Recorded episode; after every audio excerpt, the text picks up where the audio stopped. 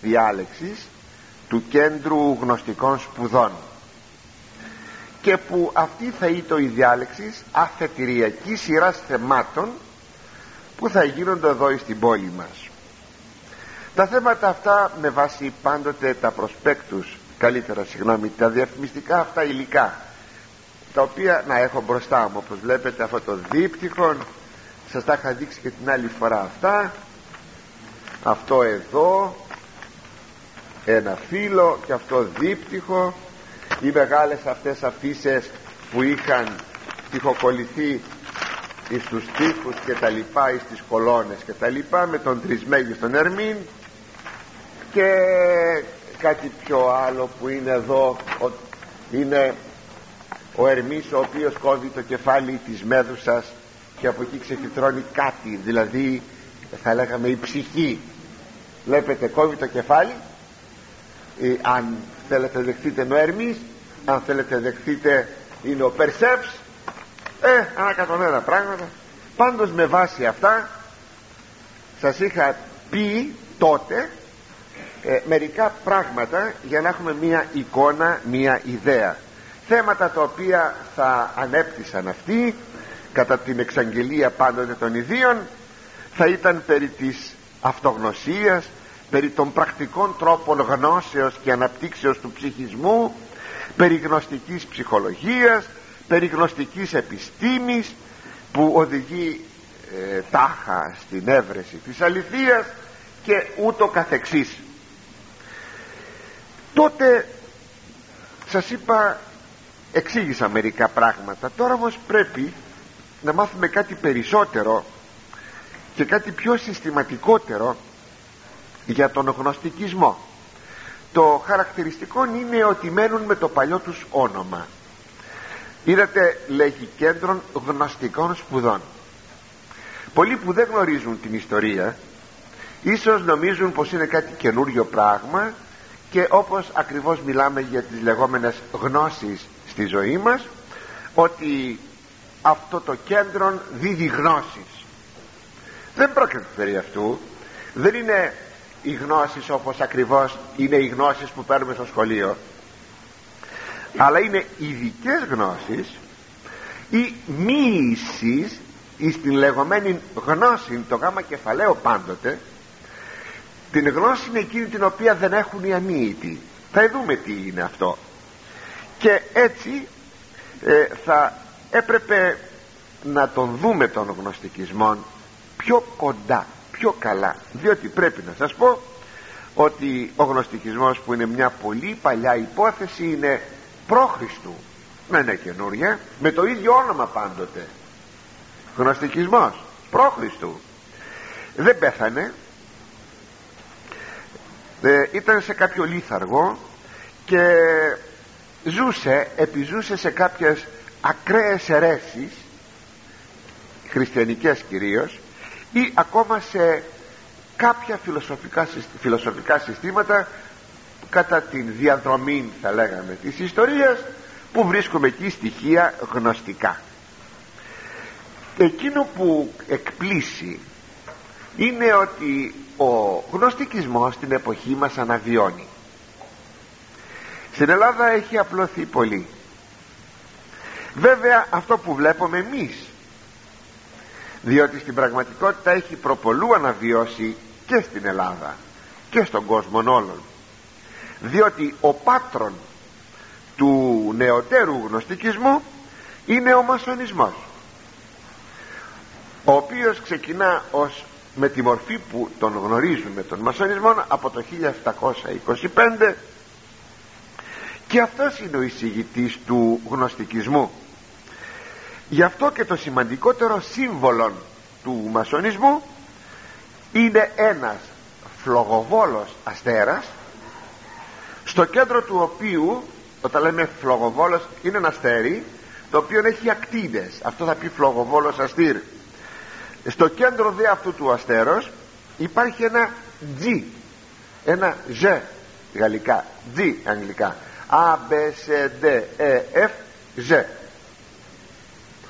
αυτό το Z ή το G αν θέλετε να το πούμε αγγλικά σημαίνει αυτό που σημαίνει η ελληνική λέξη γνώσης. Διότι είναι γνωστό ότι οι λέξεις ελληνικές που μεταφέρονται σε λατινικά επίπεδα ε, μεταφράζονται με το G ας πούμε λέμε Γεώργιος λέμε George ή George κτλ.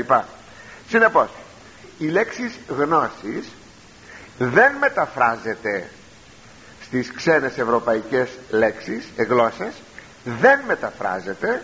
Μεταφέρεται αυτουσία αλλά επειδή δεν έχουν το γάμα βάζουν το G και λέγεται ε, σε όλες τις ευρωπαϊκές γλώσσες λέγεται γνώσεις. Δηλαδή G, Z, νι, όμικρον, S, E, I αν θέλετε S γνώσεις. Και δεν είναι παρά η ελληνική λέξη γνώσης το πρώτο γράμμα της λέξης γνώσης είναι το Z, το G. Και αυτό είναι στο κέντρο αυτού του φλογοβόλου αστέρος που δείχνει είναι δε το σημαντικότερο σύμβολο του μασονισμού.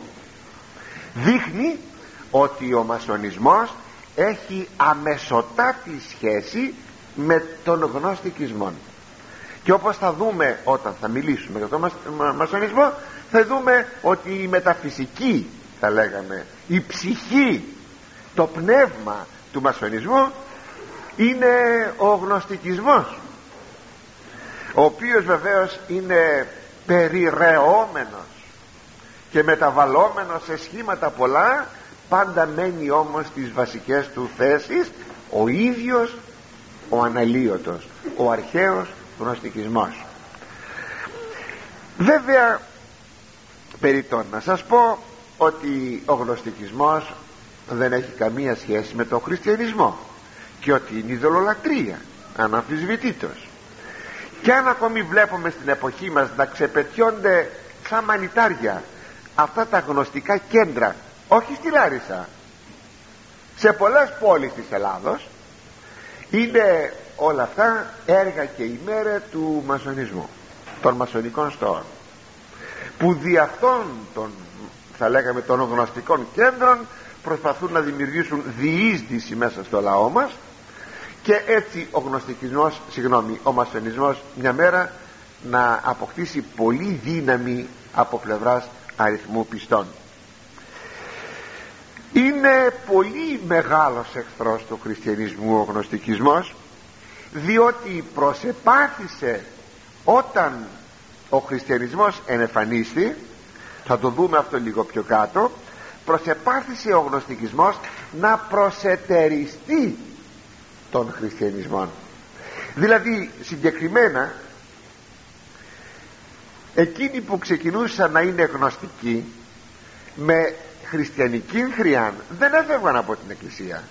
Ήσαν χριστιανοί όπως και αυτοί που έχουν το κέντρο γνωστικών σπουδών θα λέγαμε είναι χριστιανοί για μια στιγμή μπορούν να έρθουν και στην εκκλησία. Ή να σας πούν αν τους ρωτήσετε θα μας απαγορεύσετε να πηγαίνουμε στην εκκλησία; Να σας πούν όχι Ποιος, πώς διανοη, διανοηθήκατε; Άλλο τώρα τι υπάρχει στη σκέψη τους να κάνουν παρακάτω. Άλλη παράγραφος.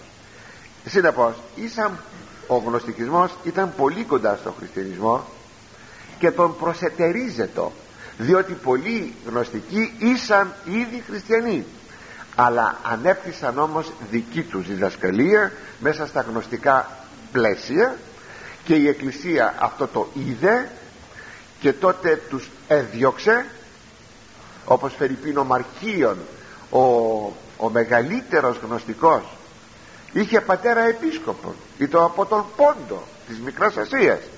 Τον έδιωξε ο πατέρας του. Επήγε στην Ρώμη. Εκεί κάποια χρόνια δεν έγινε αντιληπτός. Όταν όμως έγινε αντιληπτός εξεδιώχθη από την Εκκλησία. Και ο Μαρκίων είναι ο χειρότερος εκ των ε, γνωστικών διότι είναι ο πλησιέστερος στον χριστιανισμό. Διότι είχε πολλά στοιχεία από τον χριστιανισμό ο Μαρκίων γι' αυτό και ήταν η παρουσία του ως όχι αιρετικού αλλά κάτι εντελώς ξένου. Δεν είναι αίρεση ο γνωστικισμός είναι κάτι ξένο είναι τελείως έξω από τον χριστιανισμό ή το δυσδιάκριτη αυτή η θέση του. Ωστόσο η Εκκλησία επολέμησε των γνωστικισμών και οι πατέρες της Εκκλησίας μας ε, κατέβαλαν πολύ κόπο και πολύ αγώνα για να τον, για να τον ε, εξαφανίσουν. Βέβαια ο γνωστικισμός δεν εξαφανίστη. Είναι όπως θα δούμε έργα και οι μέρες του διαβόλου. Ο γνωστικισμός λοιπόν παιδιά προέκυψε από έναν θρησκευτικό συγκριτισμό να θυμόστε τη λέξη συγκριτισμός. Το κρίμε ήττα. Δεν από το συγκρίνω ε, έχει σχέση με την Κρήτη αλλά δεν θα σας πω πιο πολλά για τον όρο αυτόν γιατί δεν έχουμε δυστυχώς χρόνο. Πάντως γράφεται με ήττα και θα πει ε, ένα ανακάτωμα πολλών πραγμάτων. Αυτό θα πει συγκριτισμός. Μπορεί να έχουμε συγκριτισμό θρησκευτικών ή να έχουμε συγκριτισμό φιλοσοφικών που σημαίνει αυτό που έχει να είναι όλα ανακατεμένα λίγο από όλα. Λίγο από αυτό, λίγο από εκείνο, λίγο από εκείνο. Έτσι αυτός ο θρησκευτικός συγκριτισμός που πήρε το όνομα γνωστικισμός ανεπτύχθη μετά από τις κατακτήσεις του Μεγάλου Αλεξάνδρου κατά τον τρίτον αιώνα είναι γνωστό ότι κατά τον, μετά τον, τις κατακτήσεις κατά τον τρίτον αιώνα άρχισε να αναπτύσσεται αυτός διότι έγινε μια κοινωνία των λαών και η κοινωνία αυτή δεν ήταν μόνο εμπορική αλλά ήταν και φιλοσοφική ήταν και θρησκευτική. Έχουμε δηλαδή διακίνηση ιδεών έχουμε διακίνηση φιλοσοφικών θέσεων και θρησκευτικών θέσεων. Θα δείτε με πολύ ευκολία να λατρεύετε η Ίσης που είναι θεότης Αιγυπτιακή ή στην Δήλων.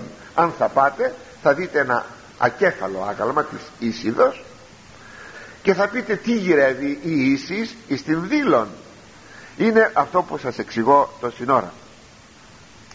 Ο γνωστικισμός που μας ενδιαφέρει και που έχουμε να πούμε πολλά ανεπτύχθη κατά τα μέσα του δευτέρου αιώνος μετά Χριστόν.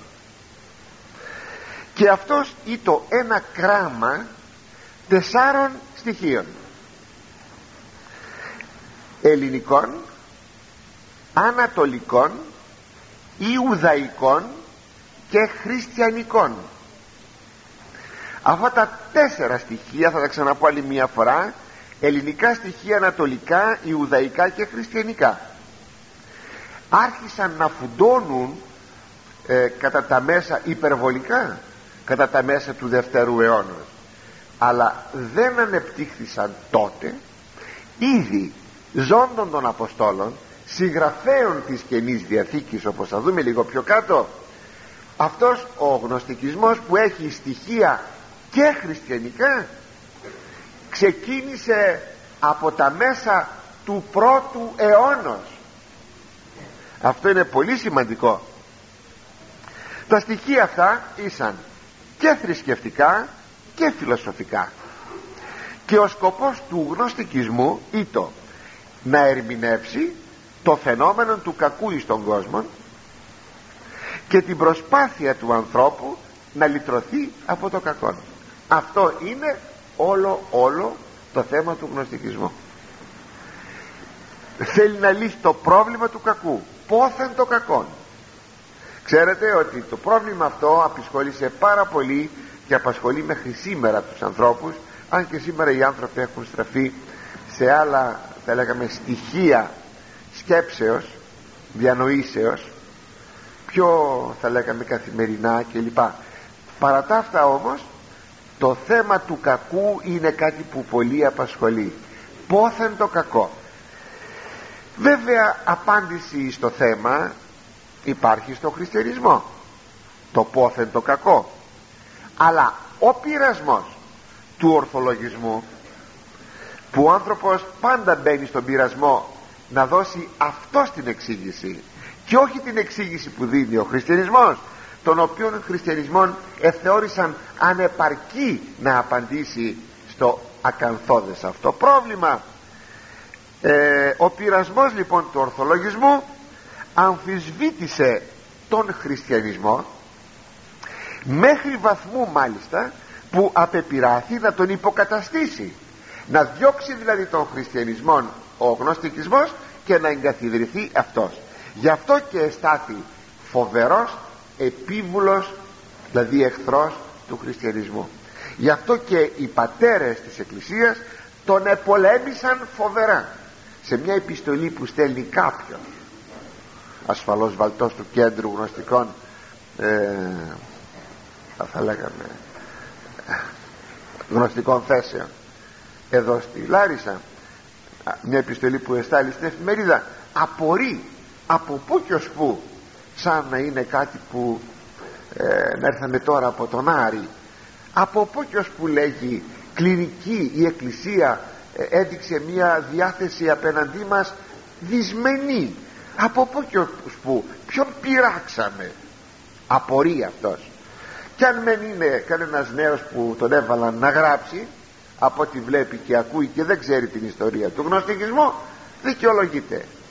Κατά τα άλλα όμως αγαπητοί μου γι' αυτό τον πολεμάει η Εκκλησία και οφείλει ο κάθε επίσκοπος και πρεσβύτερος να στέκεται σκοπός κατά τον ε, προφήτη Ιεζεκιήλ και να επισκοπεί το πίμνιον με όλα αυτά τα οποία έρχονται να το καταστρέψουν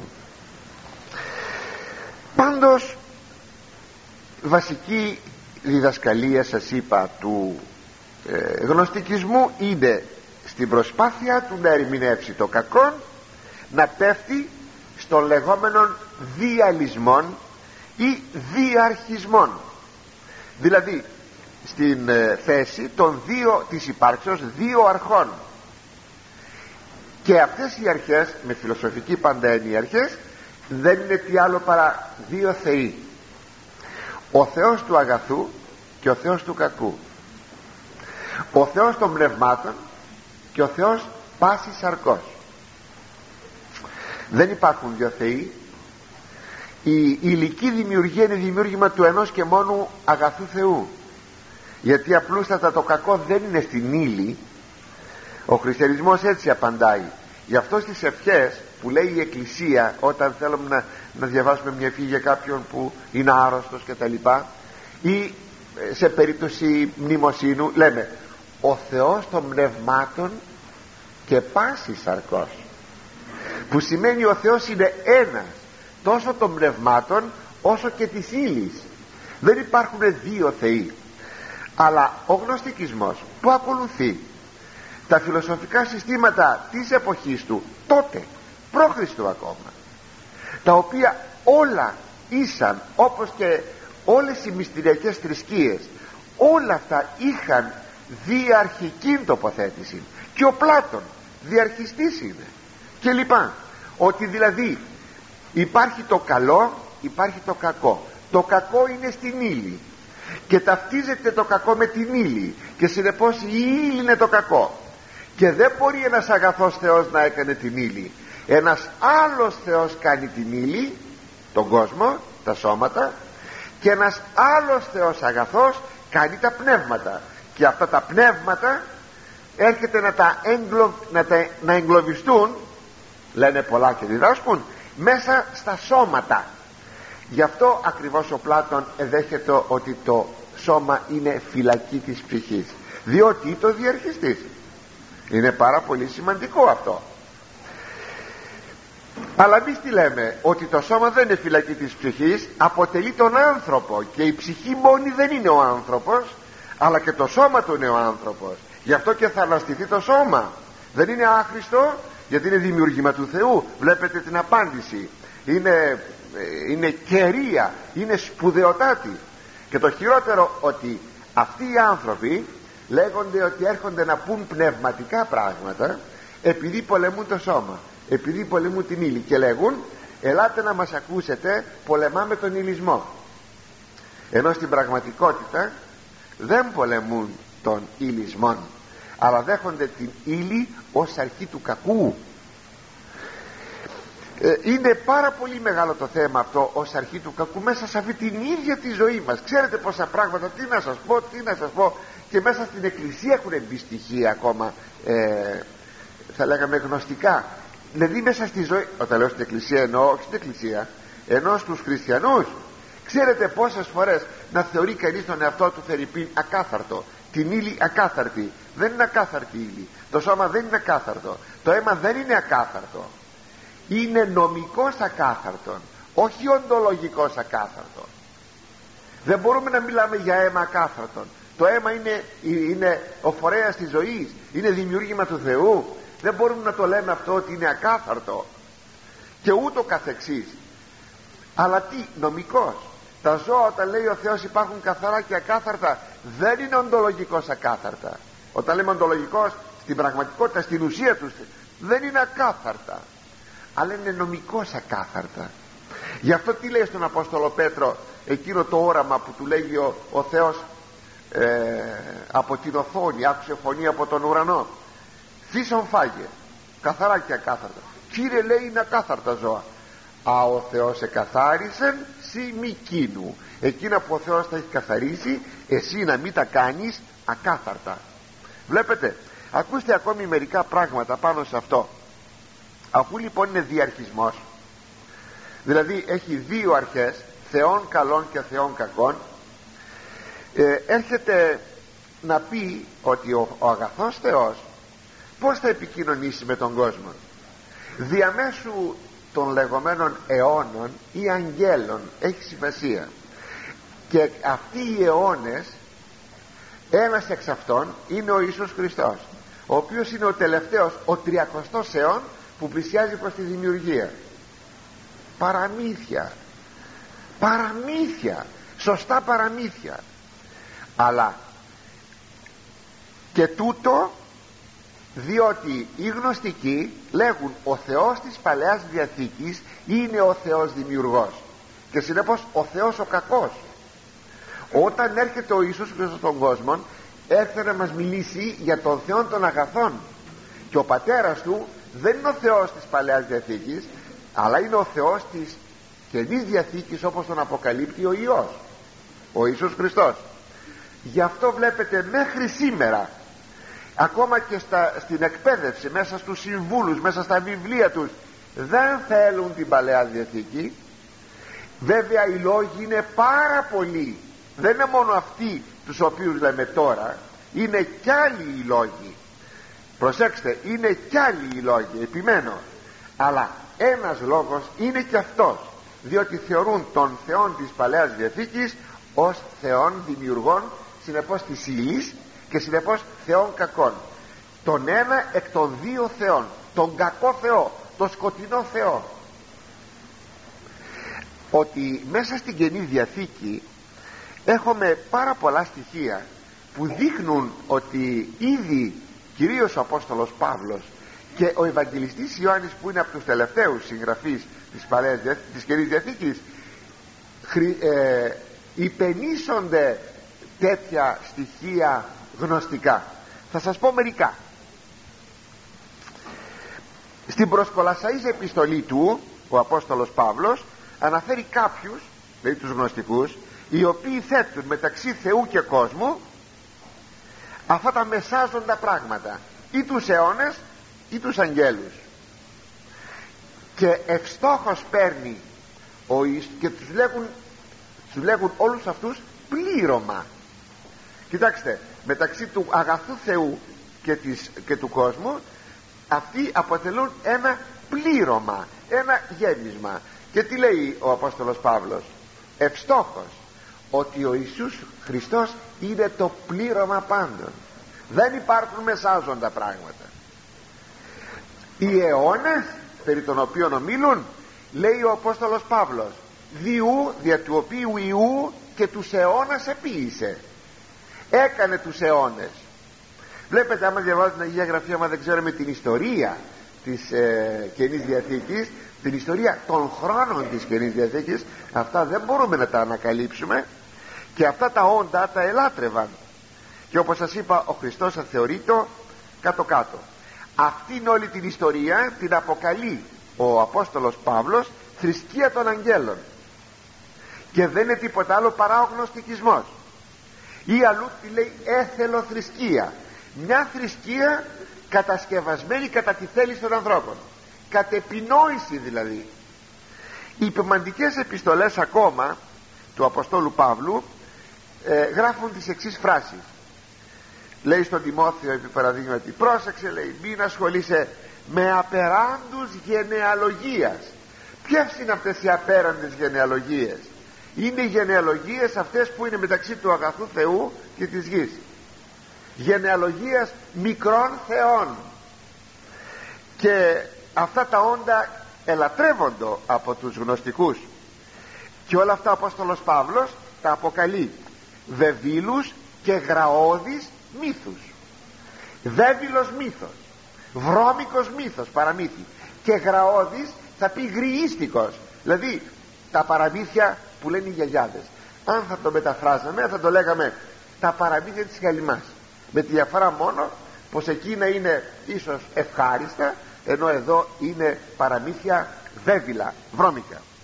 Ακόμη επειδή ελέγοντο γνωστικοί και γνώσεις ο Απόστολος Παύλος τους αποκαλεί ψευδόνυμον γνώσης είδατε τι λέγει ψευδόνυμον έχουν το ψεύδος ως ονομασία και όχι την αληθινή ονομασία της γλώσσας. Η πρώτη και δευτέρα επιστολή του Ευαγγελιστού Ιωάννου όπως και οι επιστολές του Αγίου Ιγνατίου και του Αγίου Πολυκάρπου αναφέρονται σε αυτούς τους ε, τύπους ανθρώπων τους γνωστικούς οι οποίοι είχαν είχαν δοκιτικές ιδέες. Θα δείτε σχεδόν σε όλες τις επιστολές του Άγιος Ιγνάτιος αναφέρεται σε αυτές τις δοκιτικές ιδέες. Δηλαδή εθεωρούσαν ότι ο Χριστός δεν είναι παρά ένας εκ των αιώνων που ενυνθρώπησε αλλά φανταστικά. Δηλαδή καταδόχηση φανταστικά ότι δεν έχουμε πραγματική ενανθρώπιση. Ακόμη ο Απόστολος Παύλος αναφέρεται σε ανθρώπους που απειγόρευαν το γάμον. Κολλιόντων λέει εμποδιζόντων των γάμων θα διαβάσω στον Απόστολο Παύλο. Θα δείτε ακόμη να λέει ο Απόστολος Παύλος το εξής. Αυτοί που διδάσκουν που έχουν λέει καυτηριασμένη τη συνείδηση να λέγουν μη άψη μη δε γεύση. Μη το εγγύσεις μη το φας γιατί; Γιατί πίστευαν ότι ε, ένα καρπό που θα φας ένα σίκο αν το κόψεις από τη σικιά έχει ζωή μέσα έχει ψυχή. Και συνεπώς κάνεις φόνο.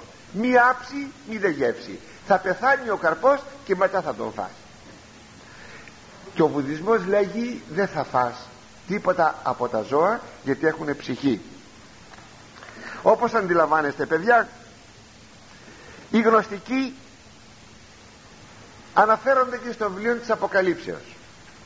Αναφέρονται ως Νικολαϊτισμός.